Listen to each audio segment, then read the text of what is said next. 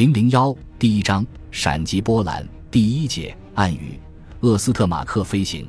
一九三九年八月二十五日，闷热的一天即将过去，在德国西里西亚州新瓦尔特城旁，古树的枝头仍沐浴着夕阳的余晖，而树下已是暮色低垂了。但这并不意味着傍晚恬静的到来。城下是一片繁忙，传令的摩托车发着嘟嘟的响声，沿着土道开来，逐级传达着空军的命令。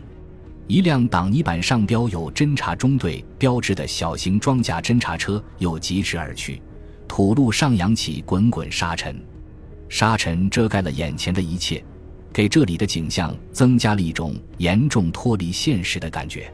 沙尘吸掉了噪音。沙尘使人们的喉咙发干，喘不过气来。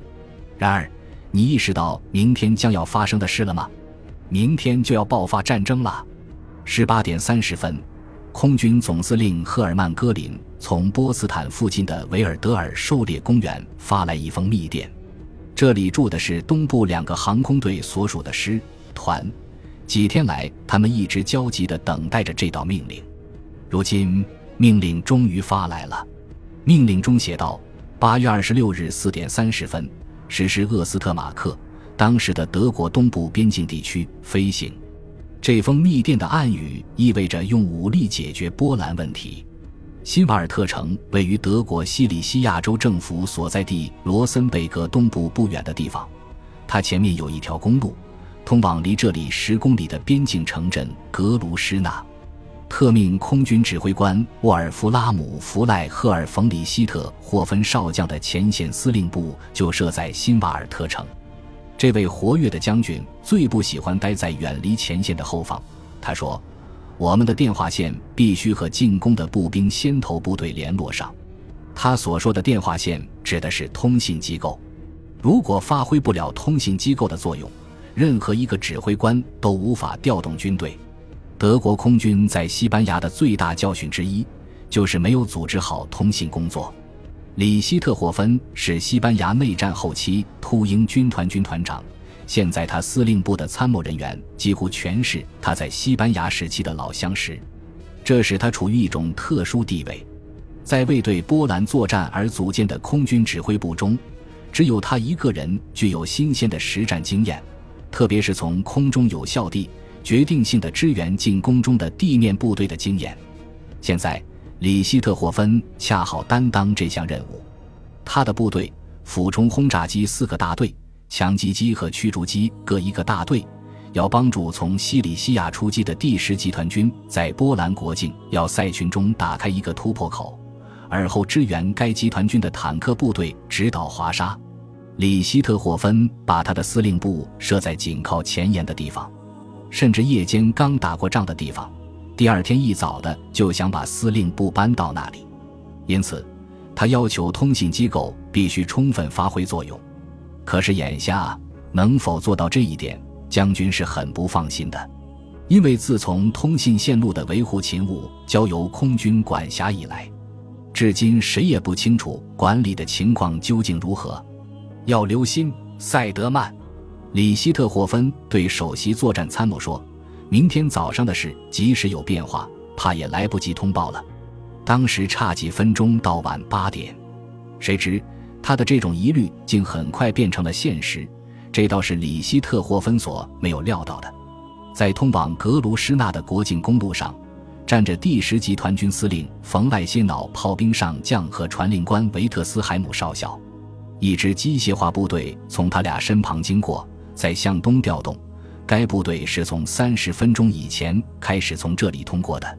新瓦尔特城位于第十六军集结地的正中，赫普纳中将率领的这个军是第十集团军的先头部队，他所指挥的第一、四两个装甲师将于明天清晨四点三十分在这里突破数公里长的一段国境线，而后趁敌惊慌混乱之际，果断地猛插敌人纵深。部署在该城南部的部队将从卢布利尼茨的小碉堡群插过去，北部的部队要插过维卢尼前面的要塞群，南部的部队在通过秦斯托霍瓦工业区以后，要径直向拉多姆斯科附近的瓦尔塔河渡口挺进。这就是里希特霍芬慎重选择司令部位置的理由。此外，他还请求第十集团军司令部也把前线指挥部设在新瓦尔特。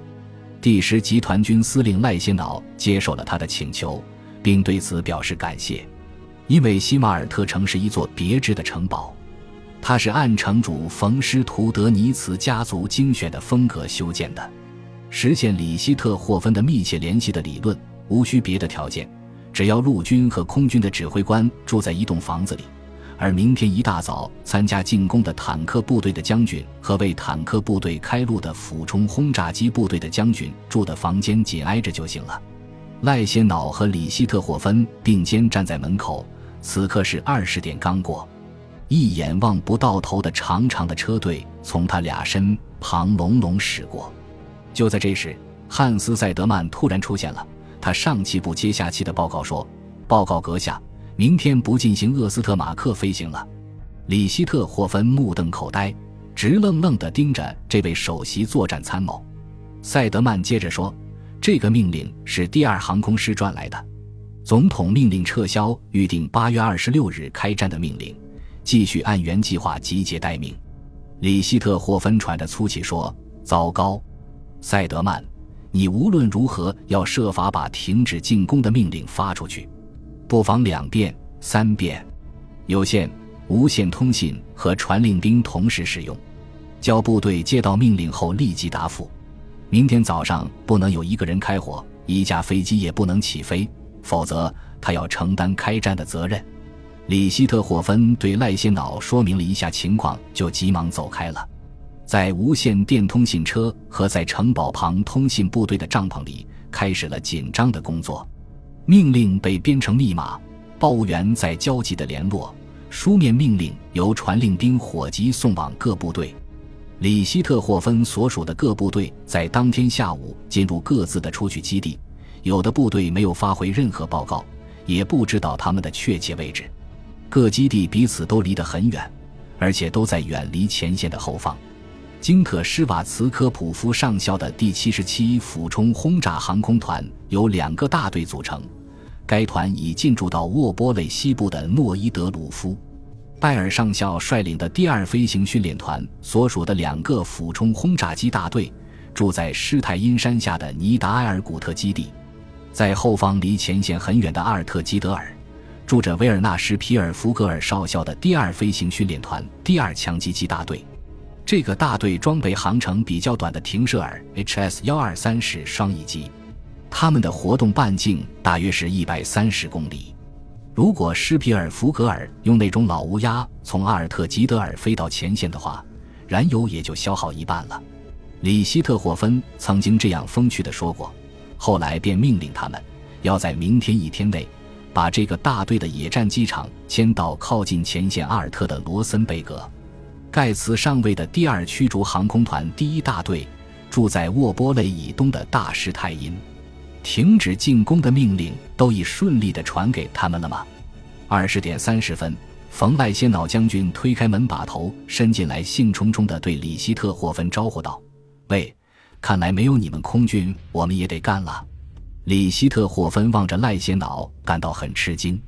于是赖歇瑙接着说：“不管怎么说。”我没有接到停止进攻的命令，就得进攻。在这段时间里，第十集团军司令跟他的参谋长保卢斯少将一直没有联系上。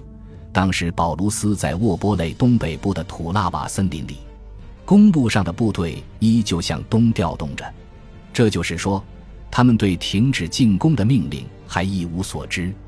因此，赖歇恼下了决心，只要不给他直接下达命令。他就绝不停止进攻。里希特霍芬听了这番话以后，对赖歇瑙说：“用我们空军的无线电通信网直接问一问柏林，你看怎么样？”赖歇瑙同意了。一会儿，快到二十一点的时候，发出了一封奇怪的电报，特命空军指挥官代第十集团军司令询问，停止进攻的命令是否适用于第十集团军。这是用普通线路发出的。由特命空军指挥官发到第二航空师，由第二航空师转到第四航空队，最后再转给空军总司令。译完这份电报的通信军官简直不敢相信自己的眼睛。时间在流逝，现在已经是二十一点三十分了。坦克仍然在隆隆地通过新瓦尔特城，还在向东挺进。二十二点，靠近国境的公路上开始挤满了一路路步兵纵队。二十二点三十分，里希特霍芬那颗悬着的心终于放了下来，因为从各部队发来了确实收到停止进攻命令的回电。可是步兵却好像什么也不知道，仍然毫无反应地向前开进着。快到深夜一点钟的时候，才接到柏林发来的回电。